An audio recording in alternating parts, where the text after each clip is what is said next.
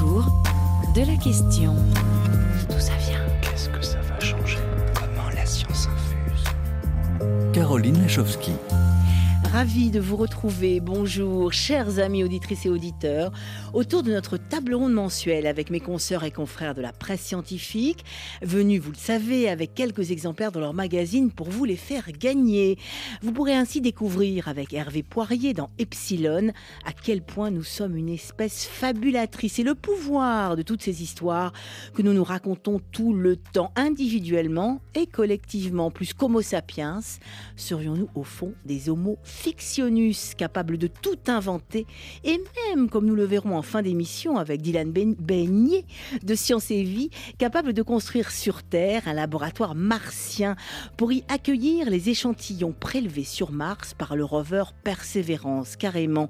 Capable aussi, alors ça c'est Philippe Hénarejos de Ciel et Espace qui nous en fera le récit, de prédire la fin explosive des étoiles massives, les supernovas, en traquant peut-être les signes avant-coureurs de ces cataclysmes stellaires.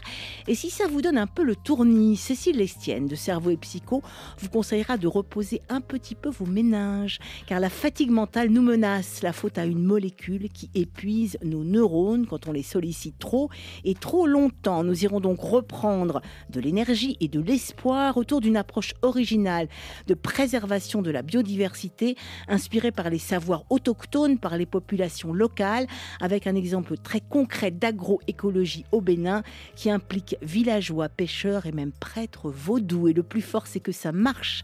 Autour de la question comment les sciences infusent, ici comme ailleurs, bienvenue.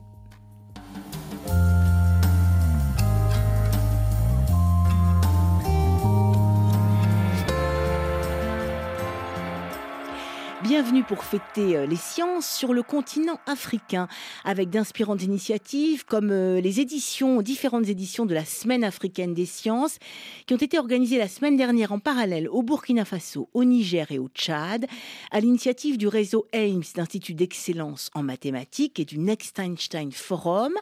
Et puis un coup de chapeau aussi à la toute première édition de l'école Jeunes chercheurs et jeunes chercheuses du programme Global Africa qui démarre le 4 février à l'université de Niamey au Niger au sein du laboratoire LASDEL sous la houlette du très inspirant et très bienveillant professeur Mahaman Tidjani Alou que l'on salue au passage 15 jeunes chercheurs et chercheuses en sciences politiques et sociales du Kenya, du Cameroun, de RDC, du Mali, du Sénégal, de Côte d'Ivoire, du Nigeria, du Burkina Faso et du Zimbabwe réfléchiront ensemble autour de la décolonisation des futurs administratifs africains. Sacré défi, dont on vous reparlera très certainement. On en profite aussi pour signaler à tous les étudiants et étudiantes en mathématiques et en informatique qui nous écoutent sur le continent l'ouverture d'une bourse d'études pour l'année prochaine, donc 2023-2024, en Afrique du Sud, pour le lancement d'une nouvelle filière du master en sciences mathématiques du réseau EMS en Afrique du Sud cette fois, qui inclura tous les sujets liés à l'IA, l'intelligence artificielle, l'apprentissage automatique, applicable et appliqué à la fois en cosmologie, en épidémiologie et en écologie. Avis donc aux intéressés, aux passionnés de mathématiques et d'IA, appel à candidature pour une bourse d'études pour l'année 2023-2024 en Afrique du Sud. On vous met évidemment le lien sur notre page et vous avez tous les droits de rêver à cette bourse et même de vous la raconter, car nous, humains, ne cessons de nous raconter des histoires. Voilà, c'est comme ça qu'on fonctionne, comme ça qu'on vit. Notre cerveau est une machine à créer des fictions, à donner du sens, et ce depuis les origines. Pourquoi notre espèce se raconte des histoires Homo euh, fictionus, c'est le titre du super dossier d'Epsilon que l'on va maintenant partager avec vous et avec Hervé Poirier, juste après avoir écouté un des neuroscientifiques les plus imaginatifs que l'on connaisse et dont vous citez évidemment euh, l'ouvrage dans ce dossier, Hervé Poirier, c'est Lionel Nakache de l'Institut du cerveau de la moelle épinière, auteur entre autres du cinéma intérieur, vous savez, ce petit cinéma qu'on se fait tout seul, tout le temps, sur notre écran mental. La plupart de nos fictions, de ce que j'appelle les fictions, sont tout à fait correctes, sont très bien contraintes par ce qu'on pourrait appeler la réalité des choses, la réalité objective. Mais ce que moi j'appelle une fiction, c'est en réalité le sens que les choses ont pour nous. C'est-à-dire c'est une, une sorte d'histoire qu'on se raconte Mhm. pour trouver un sens aux choses. Mhm. Alors ici, il s'avère que le sens qu'on donne aux choses et colle à peu près avec le sens des choses, euh, ben, tout va bien et on s'en rend même pas compte en fait. Et c'est pour ça qu'il y a quelque chose de spectaculaire. Mais le point où je voulais y Oui. arriver, c'est qu'on est tous d'accord pour se dire, bon, la fiction, elle a une place importante dans euh, nos relations affectives, dans nos opinions euh, sur le monde Mhm. politique, euh, sur les croyances les plus diverses, religieuses ou autres. sur- Donc il y a un espace de fiction, on pourrait dire, élaboré où tout le monde est d'accord. Mhm. Mais si on veut comprendre comment se forgent ces fictions un peu existentielles, qui sont un peu le sens de notre vie, à nos Mhm. propres yeux, eh bien je pense qu'il faut revenir aux origines des fictions.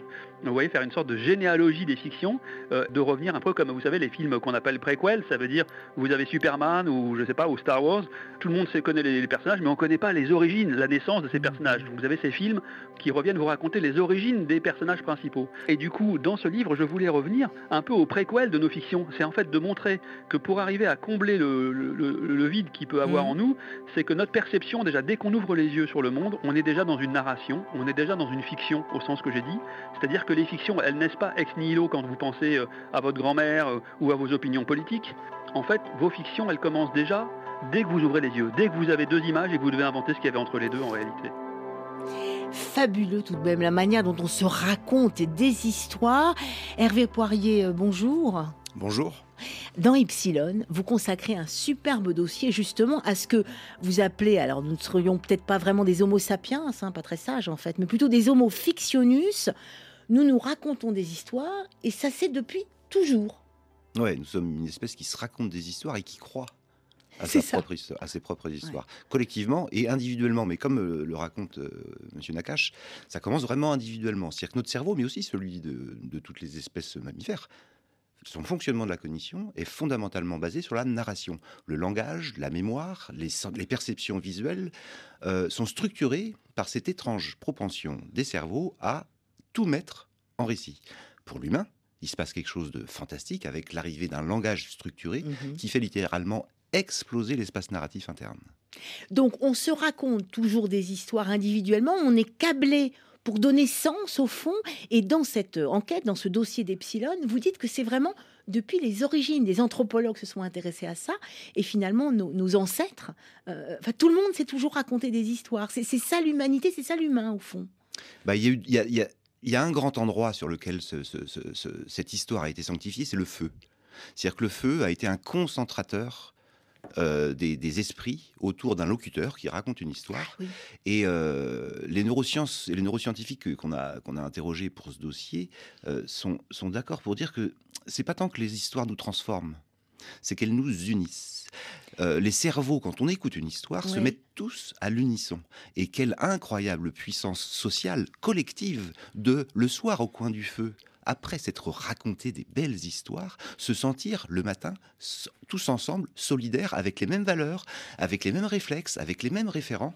Et avec ça, eh bien, le monde nous appartient. La conquête, la sortie de l'Afrique, elle n'aurait sans doute pas été possible. Si, on n'est- s'était pas raconté des histoires Bah, communes. si on ne s'était pas raconté des histoires communes. Probablement Néandertal s'en racontait-il, mais sans doute moins perfectionné que les nôtres. D'après les neuroarchéologues, c'est une nouvelle, euh, un nouveau domaine où ils essaient de comprendre la neurologie des espèces euh, disparues. Mais une chose est sûre, aucune espèce sur Terre ne sait autant raconter des histoires. que nous, Que nous. et d'où l'explication, vous parlez même des mythes, de mythes communs à toute l'humanité. Au fond, on fonctionne, enfin on raconte des histoires à nos enfants, mais au fond, on fonctionne comme ça, quoi, vraiment. Oui, la, la phylogénétique des mythes que M. Nakache euh, évoque, c'est en effet cette propension à, à écouter toutes les histoires qui se racontent dans le monde, en les casser en des tout petits mèmes, des tout petits gènes, de, des briques du récit, et ainsi, en faisant travailler les, algorithmes qui permettent de dresser des arbres phylogénétiques, les mêmes qui permettent de suivre l'évolution des espèces, de suivre l'évolution des récits. Et devinez quoi? L'évolution des récits suit exactement euh, la, conquête par l'Homo sapiens de l'ensemble de la planète. Et ils peuvent re- remonter au récit originel que l'on se racontait il y a plus de 100 000 ans en Afrique, dont beaucoup des récits modernes, jusqu'au dernier blockbuster, ne sont que des avatars. C'est ça, surtout des avatars des mêmes contes. On retrouve les mêmes mythes, les mêmes figures Mm. mythiques. Qu'est-ce que ça dit de nous? À la fois, c'est extraordinaire parce qu'on on- on marche en se racontant des histoires. Ça dit aussi qu'on a besoin de faire sens. Ça dit aussi que pour faire cohésion, il faut qu'on ait les mêmes mythes, pour le meilleur comme pour le pire, d'ailleurs.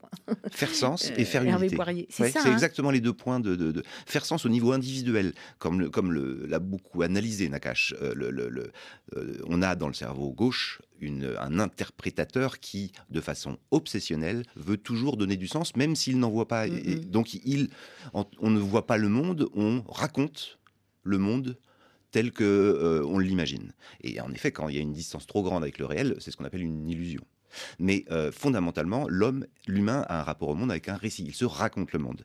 Mais ensuite, quand en groupe, il se raconte la même histoire, eh bien, euh, ça devient euh, Homo fictionus, l'espèce la plus singulière, la plus puissante, la plus conquérante, la plus effrayante aussi, euh, qui a jamais peuplé notre belle planète. Oui, parce que jusqu'où nous entraînent nos histoires? Comment est-ce qu'on les partage et avec qui on les partage? Bah, nous, on s'est lancé à Epsilon sur cette conviction. Euh, écrire un article, c'est raconter une histoire. On est des conteurs, des raconteurs, on n'est pas des professeurs ou des vulgarisateurs. Ouais, et n'importe quel article dans n'importe quel journal, fondamentalement, le cerveau du lecteur va s'en faire une histoire, une histoire pleine d'émotions, de surprises, de peur, de doutes, de joie, d'émerveillement, mais une histoire, non de, de l'émotion, du sens.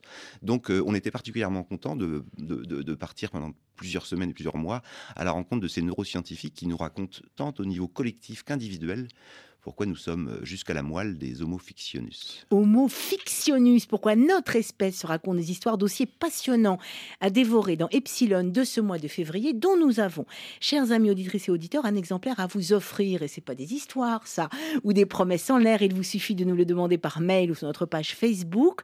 Autour de la question comment la science infusée se diffuse jusque dans l'univers, on va maintenant partir traquer les supernovas, carrément, ces explosions qui marquent euh, la fin des étoiles supermassives. Ce sera avec vous, Philippe Hénarejos, de Ciel et Espace, et avec le groupe brésilien Skank qui chante Supernova.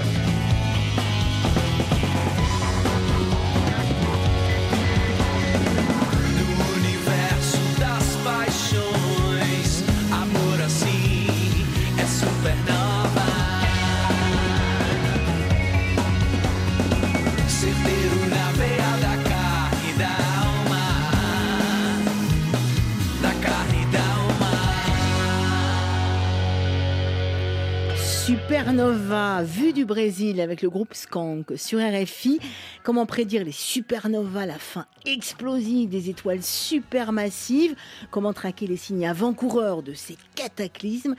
Philippe Hénarejos, quelles sont les nouvelles pistes? Est-ce qu'on pourrait vraiment, euh, c'est dans Ciel et Espace hein, de, de ce mois-ci, est-ce qu'on pourrait vraiment euh, prédire les supernovas C'est toute la question à laquelle les astrophysiciens essayent de répondre depuis euh, allez, des Ouais, des siècles maintenant, ça, puisque oui, la, des siècles. la dernière supernova proche de nous dans la Voie lactée, C'était quand? en 1604. Ah oui, ça date. Euh, après, il y en a une en 1987 qui était dans la galaxie voisine euh, des nuages de Magellan, euh, qui a bien été observée, qui a d'ailleurs permis de faire beaucoup de progrès sur les signes avant-coureurs. Mais les seuls signes avant-coureurs qu'on a confirmés en 1987, c'était l'émission de neutrinos. Quand, quand une, une Mhm. étoile massive euh, en fait, se contracte et implose sur elle-même, en fait, En fait, c'est ça, c'est pas une Ouais. explosion, c'est une implosion. c'est l'implosion avec euh, une sorte de rebond, en quelque sorte, euh, pour faire simple. Euh, Enfin, énorme, et- hein, juste, Énorme, une voilà, c'est- gigantesque c'est c'est 20 cataclysmique. fois la masse du Soleil, donc c'est- énorme. Donc quand il y a quand il y a cette implosion qui se produit au cœur de- des étoiles, on a appris en 1987, enfin on a confirmé en 1987 ce que les théories euh, disaient déjà, c'est qu'il y a une émission de particules qui s'appelle les neutrinos, euh, qui arrive quelques heures avant le flash lumineux qui, euh, qui, montre l'explosion de, l'étoile. Et ces, ces neutrinos ont été vus en 1987, observés, donc c'était une belle, euh, une belle confirmation. Mhm. Mais bon, quelques heures avant, c'est un peu frustrant. Euh, la vie d'une étoile massive, c'est euh, un à quelques millions d'années. Ah, ouais. Donc c'est assez court à l'échelle des, des- Oui, des étoiles, oui, oui. puisque le Soleil est là depuis 4 milliards et demi d'années et il va briller encore autant. Donc euh, vous voyez, c'est pas une étoile massive, donc ça, ça dure plus longtemps. Mais enfin, sur ces millions d'années que durent les, les étoiles euh, massives, il y a une phase qu'on appelle la phase de supergéante rouge. C'est à la fin de la vie de ces étoiles. Elles enflent euh, jusqu'à être euh, énormes. Elles engloutiraient, par exemple, si elles étaient à la place du Soleil, jusqu'à l'orbite de Mars, voire euh, de Jupiter. Ah oui. C'est-à-dire, on serait, nous, à l'intérieur de l'étoile. Alors, c'est pas très dense, mais c'est une, une atmosphère très dilatée. Et tout ce qui se passe pour la supernova, c'est-à-dire tout ce qui va aboutir à l'explosion de cette étoile, ça se passe au cœur dans les couches intérieures. Donc, vu de l'extérieur, on ne voit rien. Et c'est tout le défi qu'essaient de relever les, les, les scientifiques. Est-ce que dans les siècles, les décennies ou les siècles qui précèdent la supernova, est-ce qu'il y a quelque chose qui se passe à l'extérieur de la supernova qui pourrait, euh, euh, qui pourrait nous, nous, nous l'annoncer? Il y a des pistes, ils ont alors, des il y a des pistes. c'est-à-dire qu'on hein. sait, euh, avec des observations faites avec les, les grands télescopes, que les étoiles qui sont destinées à exploser en supernova sont entourées de matière, de nuages de gaz, et on sait très bien que cette matière a été expulsée par l'étoile. Ça veut dire qu'à la fin de la vie, euh, l'étoile commence à relâcher euh, la matière. Et c'est tout le, travail qui a été fait par une équipe de, euh, Bernard Plaise, qui, qui est au, laboratoire Univers et Particules à Montpellier, qui a essayé de, se dire, ben, cette matière, comment elle est éjectée de l'étoile Est-ce que c'est un flux régulier euh, qui euh, se met en place à la fin de la vie de l'étoile ou est-ce que ce sont des à-coups, des sortes d'éruptions Et auquel cas, est-ce qu'on verrait à ce moment-là des... euh, parce qu'il faut confronter les modèles, c'est ça qui est intéressant, on fait des modèles, on essaie de les confronter ensuite aux observations. Est-ce que ces, ces, ces à-coups se traduiraient par des petites variations de luminosité épisodiques dans les décennies, voire les siècles qui précèdent la supernova? Et ben, ces travaux, évidemment, sont euh, euh, partiels, puisque ce sont des modèles. Mais oui, et puis en plus, on n'en voit pas. On n'en voit pas beaucoup. hein, Alors, par chance, l'univers est immense, il y a beaucoup de galaxies, Donc, on a beaucoup de télescopes, donc on peut voir plein de supernovas. Mm. Et avec cet échantillon-là, on peut arriver à, à voir si on, a, on a observé des choses avant. Et euh, eh bien, il semblerait, d'après ces travaux, euh, que la piste la plus sérieuse ce sont les éruptions par à-coups, euh, et auquel cas il faut s'attendre à des petites variations euh, de luminosité euh, pendant la phase de la géante rouge. Mais c'est- une petite pierre dans, la, euh, dans, dans ce- dans cette grosse pyramide de savoir. euh, C'est ça, qui- mais donc, qui- mais donc qui il faut guetter peut-être. Il faut guetter, voilà. Et donc maintenant, il va euh, falloir confronter, alors par exemple, ce modèle, il va falloir le confronter à des, à des observations. Donc il y a des télescopes euh, comme le LSST, euh, qui est un télescope de 8 mètres 40 qui, est- qui va entrer très rapidement en, en service au Chili, qui, qui a la, la particularité de... euh, il n'est pas plus gros que le VLT, mais il Mm. regarde un champ beaucoup Le plus grand. PLT, c'est very large, et là, Voilà. c'est extremely large. Alors le non, il n'est pas plus grand en termes de Mhm. diamètre, mais par contre, le champ qu'il observe euh, en, pre- en prenant une photo est beaucoup plus vaste. Donc, euh, en une nuit, il peut scanner pratiquement toute la, la voûte céleste, et ça permet, comme ça, de récolter dans les filets euh, des tas de supernovas ou des tas euh, de galaxies où il va y avoir des supernovas. Et si on refait la même photo le lendemain et le surlendemain, on va voir qu'il y a un truc qui est apparu. Et donc, on va pouvoir comparer avec la veille. Et peut-être grâce à ça, on va pouvoir commencer à confronter ces modèles-là euh, sur lesquels les astrophysiciens se creusent la tête avec la, réalité du terrain, les observations. Bah, Pour tout savoir sur les supernovas, sur les signes avant-coureurs qui vont donner une supernova, je vous renvoie euh, dans Ciel et Espace, euh, chers amis auditrices et auditeurs, Ciel et Espace qui va aussi fêter les nuits des étoiles d'hiver. Oui, c'est la deuxième édition. hein, Vous connaissez bien les nuits des étoiles en été, euh, parce qu'il fait beau pour, pour, pour l'hémisphère nord. Mais en été, les nuits sont courtes. Donc, le ciel est beau en, en hiver. Et donc, du 9 au, au 12 février 2023, euh, nous convions un peu partout dans l'Hexagone les gens à se rendre euh, dans des clubs pour observer le ciel. Il y a aussi des choses en ligne sur le site de l'Association française d'astronomie, dont euh, euh, deux directs sur la science-fiction cinéma, le- le- l'espace dans la science-fiction au cinéma, et puis un autre sur justement qu'est-ce qu'il y a à voir dans le ciel d'hiver. de quoi faire, de quoi lire, de quoi voir et de quoi observer. On en profite pour saluer tout notre réseau d'astronomes amateurs sur le continent qui fonctionne en réseau, justement. Allez, on continue. On va peut-être essayer maintenant de s'aérer un petit peu la tête pour échapper. Alors, si on peut pas regarder les étoiles, on peut en tout cas échapper à la fatigue mentale due à trop de concentration. Le saviez-vous, chers amis auditrices et auditeurs, c'est une molécule qui pourrait bien épuiser nos neurones et mettre à plat nos batteries cérébrales explication de Cécile Estienne de Cerveau et Psycho. Juste après avoir écouté, oui, oui, vous les entendez là, c'est les Rita Mitsuko, fatigués d'être fatigués.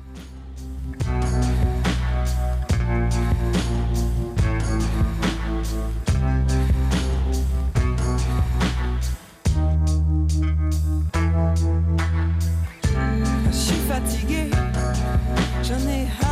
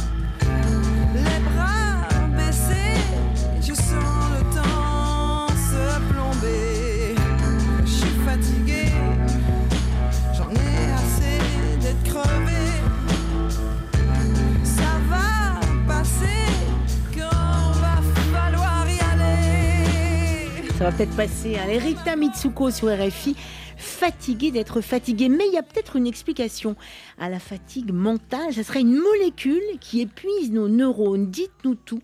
Cécile Lestienne, euh, à partir de cette ce passionnant article de cerveau et psycho.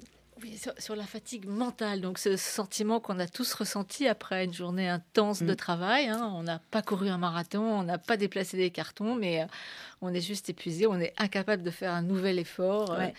On peut pas reprendre ses cours de chinois ou faire son livre. Ah non, on peut rien faire du tout. Peut-être faire le légume devant la télé, mais tout juste. Exactement, voilà. Et, et on ne sait pas très bien d'où ça vient. Enfin, on a une nouvelle explication. Pendant très longtemps, on a pensé que cet état d'épuisement mental était lié à la, chute, à la chute du taux de glucose dans le sang. Vous savez, Mhm. cette fameuse hypoglycémie. Donc, on met à peu près à toutes les sauces. Oui, notre cerveau qui, qui consomme beaucoup de sucre aurait besoin de plus de sucre. hein, Enfin, c'est ça. Enfin, C'est-à-dire que notre cerveau consomme beaucoup d'énergie. Notre cerveau, à peu près 2% de notre poids. Et ça consomme 20 à 25% Mm, de l'énergie dont on a besoin quotidiennement. hein. donc c'est beaucoup. Donc c'est pas complètement aberrant de penser que c'est une chute de réserve d'énergie. Mais bon, de récentes études euh, laisse penser que finalement, ça ne serait pas ça. Ça serait plus subjectif que réel, que, que manger du sucre, par exemple, ça change rien. Donc, euh, ça pourrait ne pas être ça. Et il se trouve qu'une équipe de la Salpêtrière avait fait euh, une étude déjà en, en- en 2016. Et ils avaient montré que euh, après, c'est des, des volontaires, hein, comme d'habitude, après, qui ont effectué des tâches cognitives un peu fatigantes, voilà, Mhm. ils avaient beaucoup plus de mal à résister au plaisir immédiat. Alors les chercheurs, ils testent avec, euh, souvent avec de l'argent. Ils vous disent, euh, est-ce que vous voulez 40 euros tout de suite ou 50 euros la semaine prochaine? Voilà. Et quand vous êtes un peu fatigué, vous préférez Vous les voulez 40, 40 euros tout de suite. Alors c'est pas très rationnel, il faut quand Mhm. même avouer. Donc, euh, Mm, voilà. mm, mm. Et donc, euh, et donc pour creuser cette, euh, cette euh, piste-là, ils ont fait une nouvelle étude là, qui vient d'être publiée. Ils ont recruté une quarantaine de volontaires et ils les ont fait faire pendant à peu près 6h30, ce qui correspond quand même à une assez bonne journée de travail intensif, des tâches euh, répétitives et assez fatigantes, euh, qui s'appellent des tâches à N-back. C'est-à-dire que on vous présente par exemple sur des écrans une série de lettres A, G, Z, M, Z, etc. etc. et le N, c'est le nombre euh, et on vous demande, pardon, de dire, mais quelle était la lettre à l'écran d'avant? Ou Mhm. trois écrans avant. Oui, donc Voilà. il faut être bien concentré et longtemps, quoi. Donc Mm, le mm. N, c'est quand le N est petit, c'est l'écran d'avant, c'est pas très très difficile, même si ça demande beaucoup de concentration. Et si on vous dit quelle était la lettre, il y a 10, 10 écrans avant, Mm. alors là, ça devient euh, franchement euh, compliqué. Donc voilà, et ils avaient fait deux groupes, un avec une tâche pas trop difficile, donc euh, genre euh, la lettre d'avant, voilà, l'écran d'avant, et puis euh, euh, un, un groupe avec lequel ils ont fait faire des tâches plus difficiles. Alors ce qui était assez intéressant, c'est que les deux groupes se sentaient également fatigués. Ils étaient épuisés à la fin de cette journée, donc euh, voilà. Mais euh, ils se sont aperçus que, au- toujours au petit jeu de est-ce que vous voulez 40 euros toujours euh, Mhm. tout de suite ou, ou 50 euros la semaine prochaine, celui qui avait dû, le groupe qui avait dû faire les tâches les plus fatigantes résistait effectivement beaucoup moins. Et pour aller plus loin, les chercheurs euh, ont, ont voulu voir ce qui se passait dans le cerveau avec une, une technique d'imagerie qui s'appelle la spectroscopie par résonance magnétique et qui permet de mesurer le taux de certaines substances chimiques dans le, dans le cerveau. Et ils ont vu que, notamment dans le cortex préfrontal latéral, qui est un des centres dédiés à la décision, hein, Mhm. justement, parce que je décide 40 euros, 50 euros, euh, il y avait un taux très important de glutamate. Alors, le, glutamate, glutamate. c'est un neurotransmetteur, on a tous des glutamates dans le Mhm. cerveau, voilà, mais là le taux était particulièrement élevé et on avait l'impression que le glutamate euh, sortait des neurones pour vraiment euh, dans le Un bain de zone- glutamate. quoi, en Exactement, gros. Voilà, comme si le cerveau était imbibé euh, de, de- de- de glutamate. Alors, Quand donc, on s'est beaucoup concentré, quand on est très fatigué. c'est ça, exactement. Donc, vous voyez, ce serait un nouveau modèle. La fatigue mentale ne serait plus liée à une réserve d'énergie qui s'épuise, mais au contraire à une accumulation d'une substance dans le cerveau qui l'empêcherait de bien fonctionner parce qu'elle est trop abondante. Voilà. Trop abondante, ce glutamate, et c'est ce qui nous inciterait à, à courir tout de suite vers le plus, le plus rapide, Bah, à ne plus a- on a résister moins- à rien. On a moins de résistance, et donc euh, donc c'est pour ça que ça fonctionne vraiment bien, d'où- cette fatigue. Alors après, avec ça, c'est une première piste, hein, on n'a pas Mm, encore mm, euh, mm. tout, tout, tout résolu, ils ont besoin de- de- de- de- d'aller plus loin, mais si cette euh, hypothèse se révèle exacte, ça serait assez intéressant de voir, euh, ça pourrait peut-être permettre d'explorer des syndromes liés à la fatigue qu'on ne comprend pas bien, Oui. genre la fatigue chronique, voilà, dont on ne sait pas très bien d'où elle vient. Ça pourrait aussi peut-être permettre de surveiller l'épuisement professionnel. Bien. Certaines personnes, comme les chirurgiens, par exemple, où vous avez, euh, c'est très très important qu'ils restent très très attentifs tout le temps de, voilà, si on voit que le glutamate monte trop dans le cerveau, peut-être On pourrait au fond euh, dépister la fatigue euh, avant, enfin, je veux dire, dès, dès qu'elle se, euh, quand elle commence, ça, ça. ça, ça hein. serait, voilà.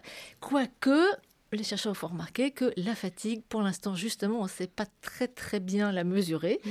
Et peut-être d'ailleurs, ce glutamate serait une, euh, une piste pour mieux le mesurer, notamment parce qu'on voit que la fatigue ressentie n'est pas forcément exactement la même chose que la fatigue réelle. Un petit peu comme la douleur, vous savez. Les gens, Mhm. parfois, ils ont très mal alors que, bon, il pas tellement de raison d'avoir mal, ou inversement. Ça serait pareil pour la fatigue. Voilà, c'est assez subjectif parce qu'on voit qu'il y a des gens qui ont beaucoup de glutamate dans le cerveau qui ne se sentent pas très fatigués, mais on voit qu'ils le sont parce qu'ils résistent moins. Voilà. Et il y a des gens qui se sentent fatigués alors qu'ils n'ont pas fait grand-chose. Mais Passionnant axe de peut-être recherche. parce qu'ils sont fatigués d'être fatigués. C'est ça, comme le chantait euh, euh, Lerita Mitsuko. Passionnant en tout cas cette molécule, donc le glutamate, qui pourrait épuiser nos neurones. En tout cas, nouvelle piste de recherche. Pourquoi? Une science de l'épuisement peut-être et de la fatigue mentale qui nous concerne tous. C'est en tout cas un excellent article à lire dans Cerveau et Psycho de ce mois de février, dont nous avons aussi un exemplaire à vous offrir autour de la question comment la science infusée se diffuse? en tenant compte aussi, désormais, des savoirs locaux, de l'expérience des populations en matière de biodiversité.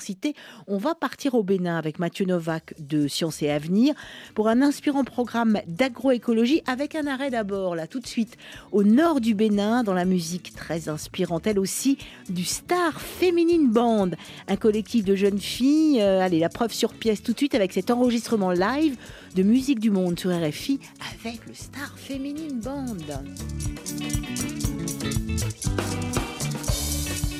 Oh la musique,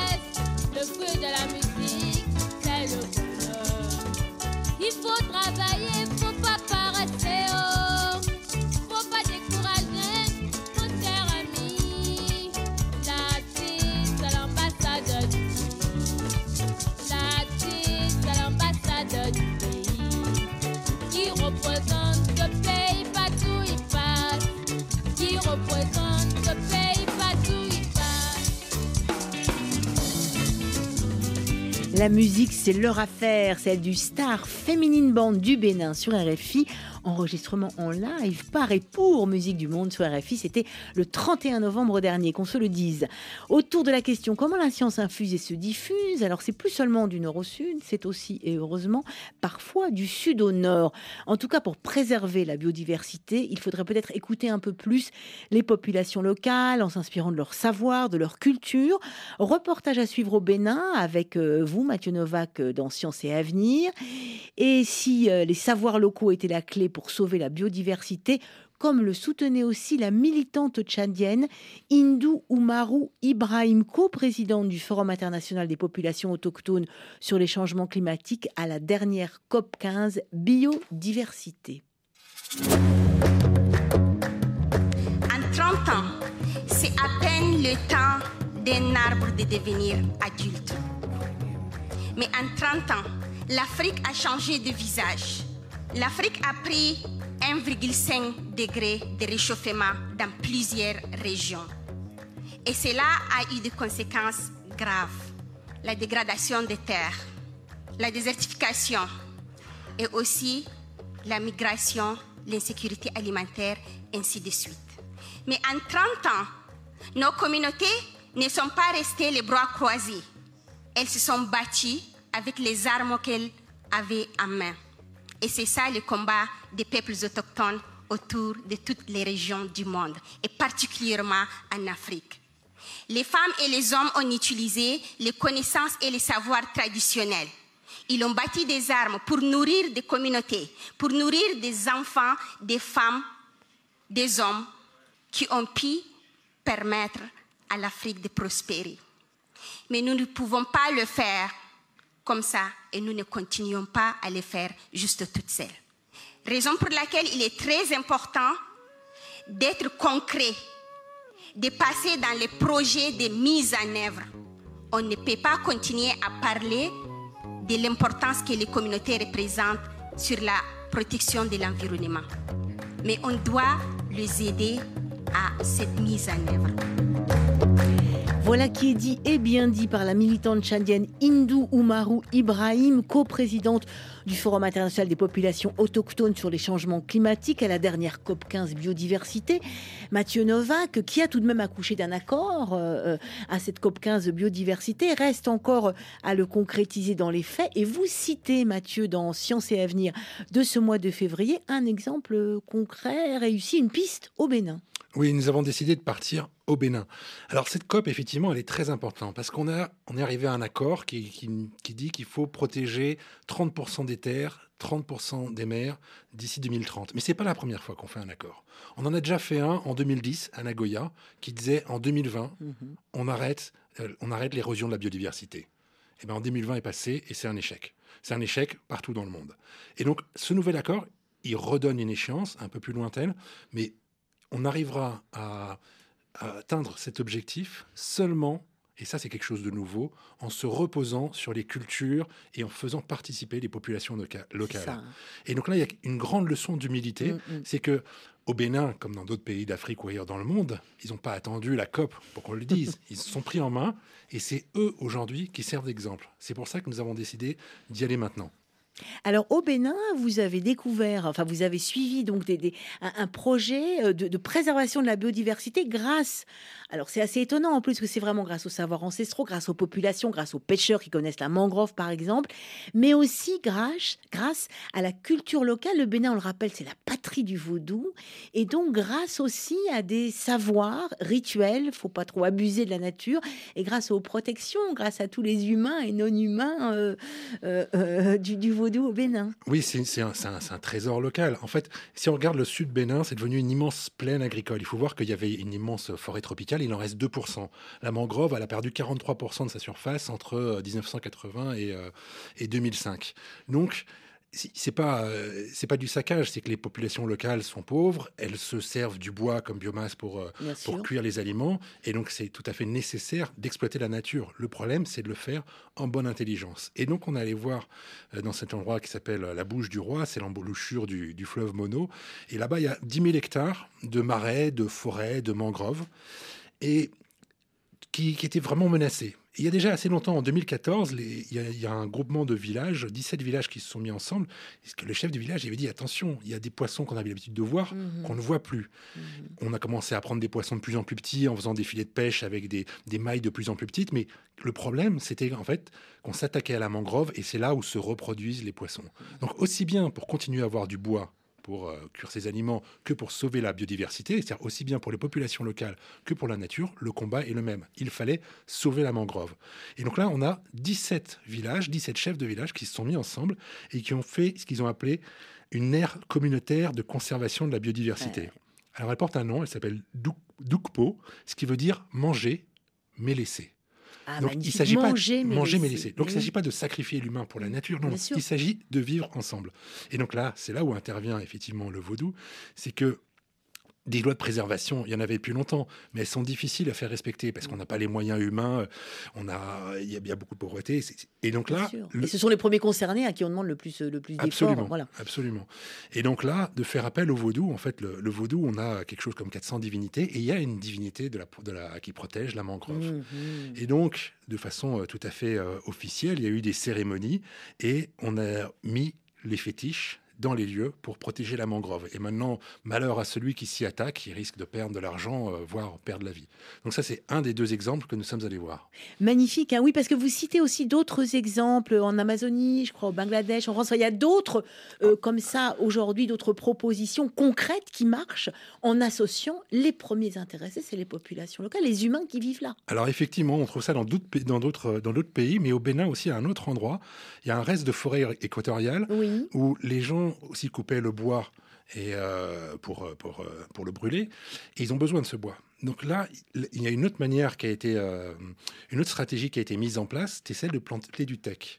Et le teck, c'est un arbre qui met à peu près 30 ans à devenir mature. Mhm. Mais pendant 30 ans, il faut couper les branches sur les côtés, les avantisses.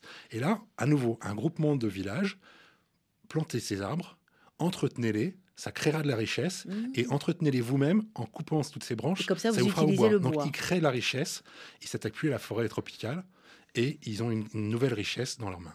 Magnifique. Allez, on va quitter le Bénin, laboratoire de biodiversité. Merci euh, Mathieu Novak et c'est à retrouver bien sûr dans ce papier dans Sciences et Avenir de ce mois de février. On va maintenant essayer de construire un autre laboratoire entre science et science-fiction puisqu'il va s'agir de rapatrier des échantillons prélevés sur Mars par le rover Perseverance, un laboratoire martien sur la Terre pour pouvoir justement les étudier. C'est dans Science et Vie avec vous, Dylan Beiner, juste après euh, notre décollage musical sur Mars avec le groupe Rendez-vous Odéon sur RFI.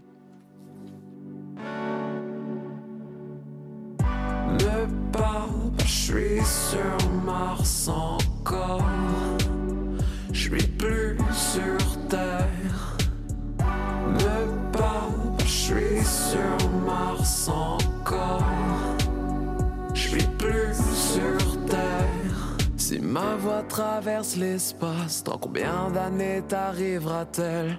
Je veux pas rester jeune pour vous voir vieillir, je tiens la chandelle de la lune et la terre, heureux de se retrouver le soir. Pas de constellation sans étoiles, je suis recherché donc j'en ai cinq. Je suis dans le Yellow Submarine, je suis dans l'Apollo 13, plus d'oxygène dans les narines perchées, j'attends la trêve. Je suis dans le Yellow Submarine, je suis dans l'Apollo 13, plus d'oxygène dans les narines perchées, j'attends la trêve.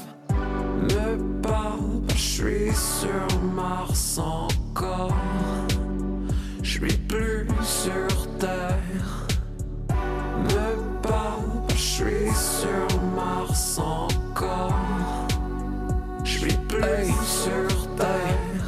6 heures du mat, j'arpente la rue, mes pensées font les 400 coups. C'est peut-être mon texte le plus sincère, sortirai le single sans couvre. La mélancolie du reflet de lampadaire te casse un cœur. Des SDF font les poubelles, veillent sous la pluie jusqu'à 5 heures. Et moi je me rends compte de mon ignorance, de ma bêtise, de tout ce qu'on pense acquis jusqu'à se rendre compte de l'élite conforme. Au petit soit conforme ou ne soit pas. Parfois je me dis que c'est peut-être plus facile de ne pas être, au moins la vie ne te déçoit pas. Je suis dans le Submarine, je suis dans l'Apollo 13. Plus d'oxygène dans les narines perchées, j'attends la trêve. Je suis dans le Submarine, je suis dans l'Apollo 13. Plus d'oxygène dans les narines perchées, j'attends la trêve. Me parle, je suis sur Mars encore. Je suis plus sur Terre. Me parle, je suis sur Mars encore. Je suis plus sur Terre. Le soleil se couche, la lune se couche, bloqué ici mais je rêve de partir. Le soleil se couche, la lune se couche, bloqué ici mais je rêve de partir. Je suis dans le Yellow Submarine, je suis dans l'Apollo 13, plus d'oxygène dans les narines perchées, j'attends la trêve. Je suis dans le Yellow Submarine, je suis dans l'Apollo 13, plus d'oxygène dans les narines perchées, j'attends la trêve. Rendez-vous Odéon sur RFI et surtout sur Mars. C'est là où on va avec vous, Dylan Beiner. Euh, Comment euh, construire le laboratoire qui va protéger, alors c'est étonnant, la Terre des contaminants martiens et les échantillons martiens récupérés sur Mars par le rover Perseverance des contaminations terrestres. Un vrai casse-tête, un vrai défi sur lesquels planche la NASA, comme vous nous le racontez si bien, dans Sciences et Vie, euh, laboratoire sur Mars. Oui, euh, en fait, c'est vrai qu'on n'en parle pas souvent. Nous, ça nous avait un peu, euh, pas tellement étonné, mais c'est juste qu'on s'était pas réellement posé la question. Quand on pense au, aux, aux échantillons martiens. On pense à Persévérance, qui est depuis à peu près deux ans euh, est en sur train Mars, de les, euh, les- les- les en train de forer, euh, hein. le- la régolithe martienne, euh, les, rochers, euh, en train d'analyser l'atmosphère. Mais c'est vrai que derrière, on se dit, mais qu'est-ce qui va se passer? On sait comment ils vont revenir, mais une fois sur Terre. En vrai, euh, comment on, on doit accueillir ces, euh, ces, ces échantillons Pas tout de suite, c'est prévu pour quand c'est prévu pour 2033. 2033, Ça a été un le petit retour peu des repoussé échantillons. euh, à Mm. cause de- du, du Covid, évidemment, qui a repoussé à peu près toutes les missions. Et euh, notamment les missions martiennes. oui. Exactement. Mais le- la grande question, c'est en fait le but de, de cette mission, c'est d'analyser le sol, essayer de voir s'il y a des biosignatures, donc savoir en, en gros s'il y a eu de la vie Mhm. ou s'il y a de- encore de la vie aujourd'hui. On, on pense, la plupart des scientifiques pensent que non, mais il y a une chose qu'ils nous ont absolument tous dit, notamment euh, Aurore Hutzler et Andrea Harrington, qui sont euh, les deux référentes de ces échantillons, de leur accueil à l'ESA et à la NASA, euh, c'est que, comme on n'en sait rien, il faut s'attendre au pire. C'est euh, quand on va les recevoir, il faut ou au meilleur, mais il faut se dire il peut y avoir de la vie, il peut y avoir des aliens dedans. Ah oui, pas donc de la vie euh, dangereuse, enfin Bah, pour, euh, en pour fait, les terriens on nous sait pas, on ou- sait pas, mais co- comme justement on ne Bien sait pas, vaut mieux s'attendre euh, au cas extrême. Donc euh, en fait, il n'y a pas des petits bonshommes verts, mais il peut y avoir de la vie sous, sous forme de virus, de Mm. bactéries. Mm. Euh, ces bactéries, est-ce qu'ils sont pathogènes pour nous? C'est-à-dire, est-ce qu'ils peuvent euh, s'insérer dans nos cellules?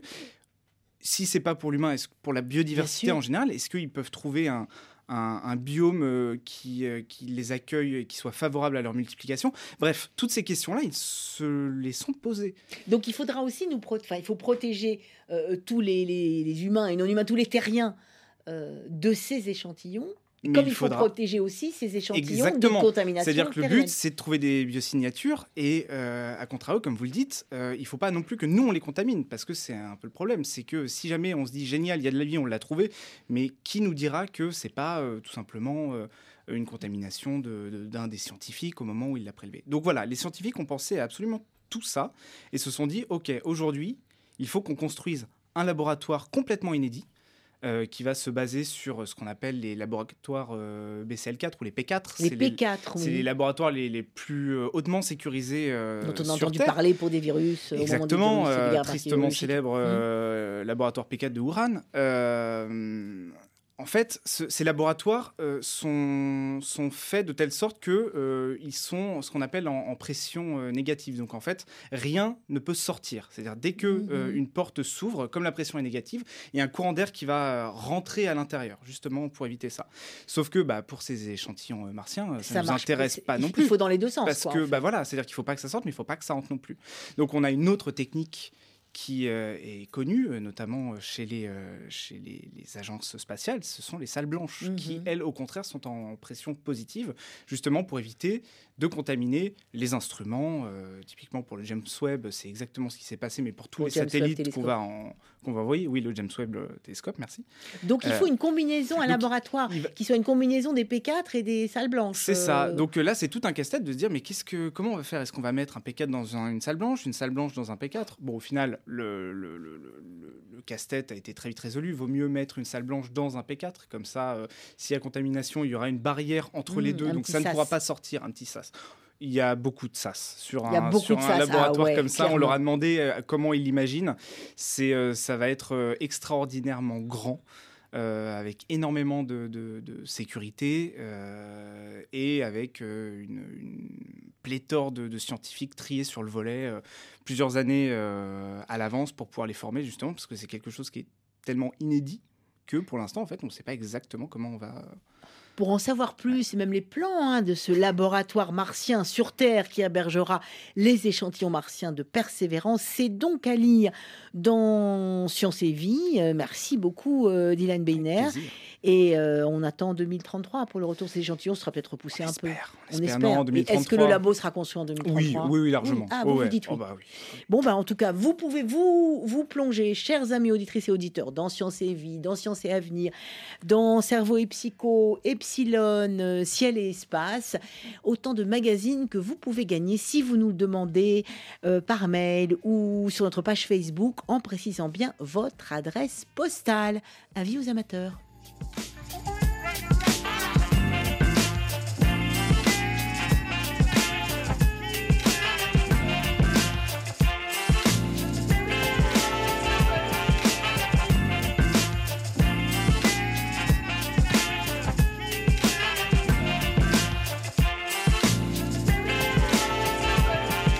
Merci à vous, Cécile, Mathieu, Dylan, Philippe et puis Hervé qui a dû nous quitter. Et rendez-vous le mois prochain pour une nouvelle euh, euh, infusion de science autour de la question. C'est fini pour aujourd'hui. Merci à Thibaut Baduel à la réalisation. C'est pas Thibaut, c'est Thibaut. hein, oui, c'est ça. Caroline Fillette en coulisses. On se retrouve euh, lundi prochain, si vous le voulez bien, autour de la question la plus vertigineuse qui soit. Comment tout ça a commencé? C'est le physicien des particules Guido Tonelli, un des découvreurs du boson de Higgs au CERN, qui nous livrera sa version, son histoire de la Genèse. Et oui, encore une histoire de science à partager ensemble. Merci pour votre curiosité. Surtout gardez l'esprit libre et ouvert à tous les possibles. À l'écoute de RFI, c'est bientôt l'heure de retrouver les informations.